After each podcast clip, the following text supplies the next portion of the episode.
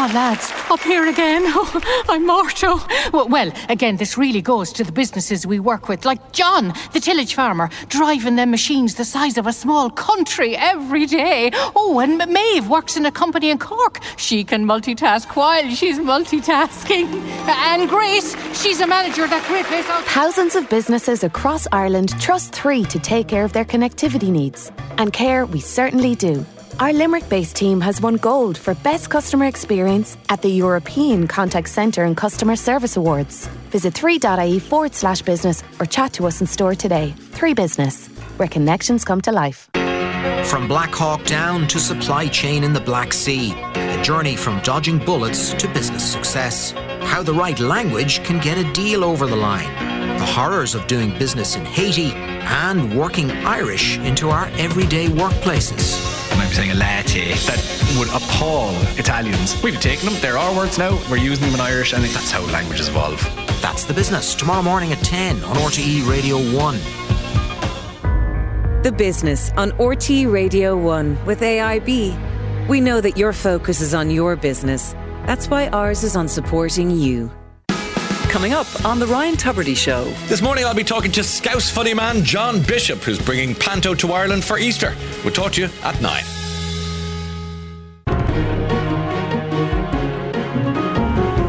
Morning, Ireland. It's 10 past 8. Michael McGrath, the Minister for Finance, is in our Cork studio this morning.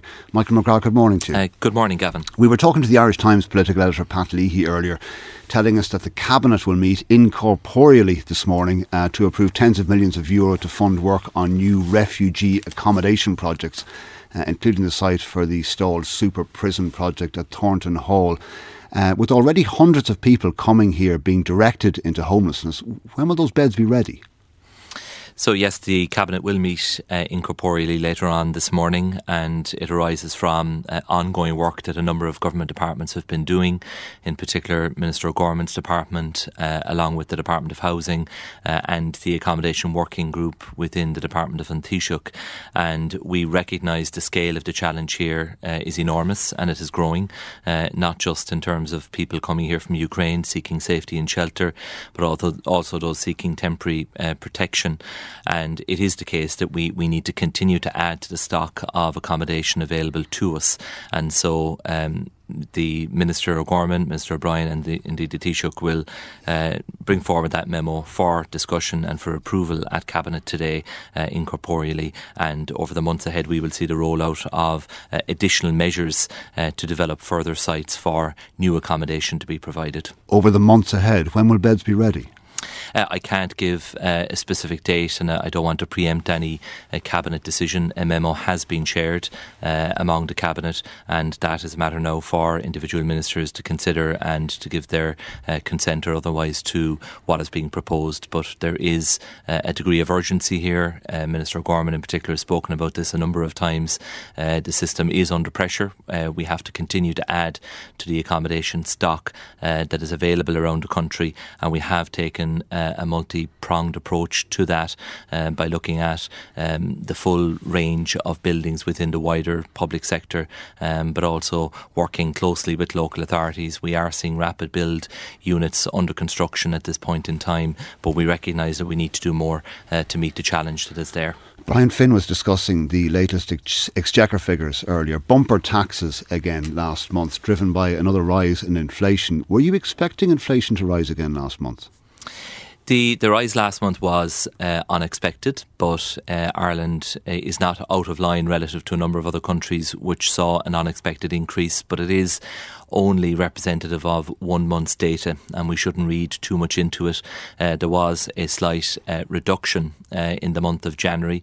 Uh, the, the, for the month itself, inflation uh, actually was negative, and so we do believe that the, the unwinding of some of those seasonal factors, so um, sales and so on, that would have taken place in January would have been unwound. That has resulted in or contributed to an increase uh, in the month of February, but it doesn't change our overall assessment, which is that inflation will fall across the year, particularly from quarter two onwards.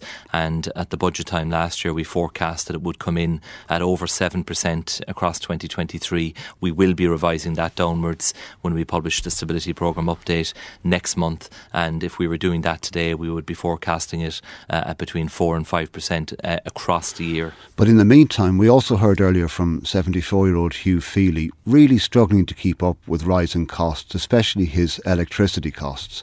If inflation continues to rise, will you rethink another energy credit? I mean, the use of energy is not just confined to turning the heat on. Uh, of course, and uh, I didn't hear Hugh's example, but there are undoubtedly many people around the country who have received very large bills in recent weeks, and we do have the additional electricity credit uh, this month, and we have just approved uh, a new package of almost 1.3 billion euro, which is largely targeted uh, at those who most need it, people on fixed incomes and uh, families with children and people who are at work but on very low income or relatively low income will benefit through the working uh, family payment.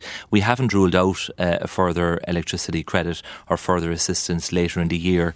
Uh, but we do believe that uh, we should uh, retain resources and have firepower for later in the year uh, in the event that we need it. Um, but I would just urge anyone who is receiving a bill uh, of that nature that is unexpected, that is beyond their reach, um, they should first of all engage with uh, their own energy company because they all do have funds and supports okay. in place uh, to assist people. Uh, and uh, you know it's important that we provide whatever support we can through the state system. But I do know in many individual cases where people have reached out okay. to their provider. On energy companies, sh- should residential customers have the right to expect that the price of their electricity be reduced now? Uh, yes, I believe that uh, we need to see reductions in uh, retail prices uh, charged to all consumers, both uh, households and businesses. Do you understand why one company would prioritise commercial customers over residential ones? I think all customers should be treated fairly uh, and equally, and while different companies have different commercial arrangements and different forward contracts in place in relation to securing their own supply of energy, and they can have a mix of pricing policies across different customer cohorts. Uh, I recognise the pressure that many households are under. They are seeing uh, very significant reductions in wholesale energy prices, and uh, they, I think, rightly make the point that it didn't take very long for the prices to go up when wholesale prices increased, and now that they have come back down, uh, we do need to see the those reductions being passed on uh, to customers who are under pressure because all of this can't fall on the government. It can't all fall on taxpayers to uh, step in and provide support uh, every time. You know, we won't be found wanting. I believe we've done a lot so far. Okay. Uh, but the, the ultimate solution here is for inflation to fall and for the prices that consumers are being charged, including energy prices, uh, to come back down. And that can't happen soon enough, really. It's six months now. In the early days of last September, the then Taoiseach Micheál Martin told this programme that a windfall tax will be applied to energy companies' profits. Why has it not been introduced yet? The uh, agreement was agreed at a European Energy Council level uh, in the autumn, so I believe it was the end of September last year, and much of the detail then had to be fleshed out. Uh, Minister Ryan's Department of Energy and Communications uh, are leading on this policy. They will be bringing forward legislation within the next number of weeks. There are two elements to it. Uh, there is uh, a market cap on the revenues of some um, non-gas electricity generators, and there is also then the solidarity contribution from uh, the primary fossil fuel producers, and that's generally what's regarded as the, the windfall tax. And uh, his department has been scoping out how much money we may collect from uh, both of those sources, and there is a range by way of the estimate that's there, uh, but it, it could uh, and should, I believe, run to hundreds of millions of euro. And Why is it taking so long? The, the, the commitment we have given, uh, and I'll answer that in a moment, the commitment we've given is that any additional resources that we receive will be given back to people uh, by way of reduced bills or additional state support. Uh, and so that that's the commitment we're giving in, in terms of the the time it's taking. Uh, it is a complex issue. Uh, the legislation is being prepared. That's in an advanced stage, and I understand that Minister Ryan will be bringing that to cabinet now very shortly, and it will be brought through the Oireachtas then uh, in the normal way. And I expect that the state will start collecting revenues uh, this year. Your party colleague Niall Collins made a statement to the Dáil last night. There weren't very many people there on allegations on an online website earlier during the week about uh, the planning process. In your view, has Niall Collins any further questions to answer? Um, I believe that Niall Collins has done the right thing. He has committed it all. He has uh, addressed the issues that have been raised. Uh, it relates to a planning application 22 years ago. Uh, he has taken a number of days, and I believe he was right to do so, uh, to do his research, uh, to get all the facts, and to come in and make a public statement. He didn't take any questions, though, did he? Well, I'm not sure that he was asked to take any questions. He came in and made a, a statement. That has now been done. I believe that he has answered the questions uh, that were put in the public domain, uh, and I support his position, and I believe that that's where uh, the matter ends. If others have questions that they believe still need to be answered, uh, then they can put those forward.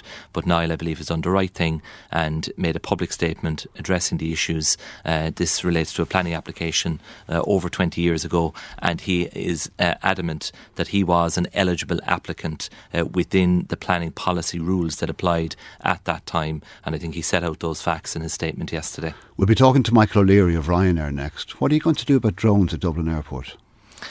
Well, look, first of all, just to say that, I mean, this is reckless behaviour that uh, is endangering the lives of passengers uh, and crew on airlines, and it needs to be brought to an end. We already have had arrests, as you know, uh, and we have uh, criminal cases in the system, but we recognise that more needs to be done because uh, while we have drone detection uh, technology in operation at Dublin Airport, uh, what we don't have currently is uh, anti drone technology that, that, will, in effect, bring them down. Uh, Eamon Ryan will bring forward a memo on Tuesday uh, to comprehensively address this issue, to provide the solution in terms of the, the anti drone technology that is urgently needed and also the legislative underpinning that will be required to ensure uh, that this can be uh, legally implemented and is fully enforceable. If it's that uh, urgent, could you not do it today at today's Cabinet meeting? Um, well, today's cabinet meeting is uh, an incorporeal meeting. Uh, we will have an in-person meeting early next week. Uh, Minister Ryan is meeting with uh, the stakeholders this morning, I believe, at 9 a.m., and he will be finalising his plans over the weekend. It will be dealt with at cabinet next week. Um, I deeply regret that this has occurred now on six occasions, and you know we apologise to all okay. of the passengers who have been inconvenienced. Uh, we will bring an end to this, uh, and all of us across government will work with Minister Ryan now to make sure that this is comprehensively dealt with as a priority across all of government because it needs to be done quickly. Is US President Joe Biden coming here for six days in April? Uh, I'm not in a position to, to confirm uh, any such visit, uh, Gavin. There are uh, protocols and procedures for, for all of that. But of course, we would very much welcome uh, a visit by President Biden uh, at any stage. And we are approaching a very significant anniversary with the 25th anniversary of the Good Friday Agreement. And of course, the United States played such a leading role uh, in helping to uh, enable that agreement in the first place. So we'd welcome a visit at any time, but I leave it to others to, to confirm at the appropriate time whether such a visit is happening. Michael McGrath in our Cork studio this morning. Thank you. 22 minutes past.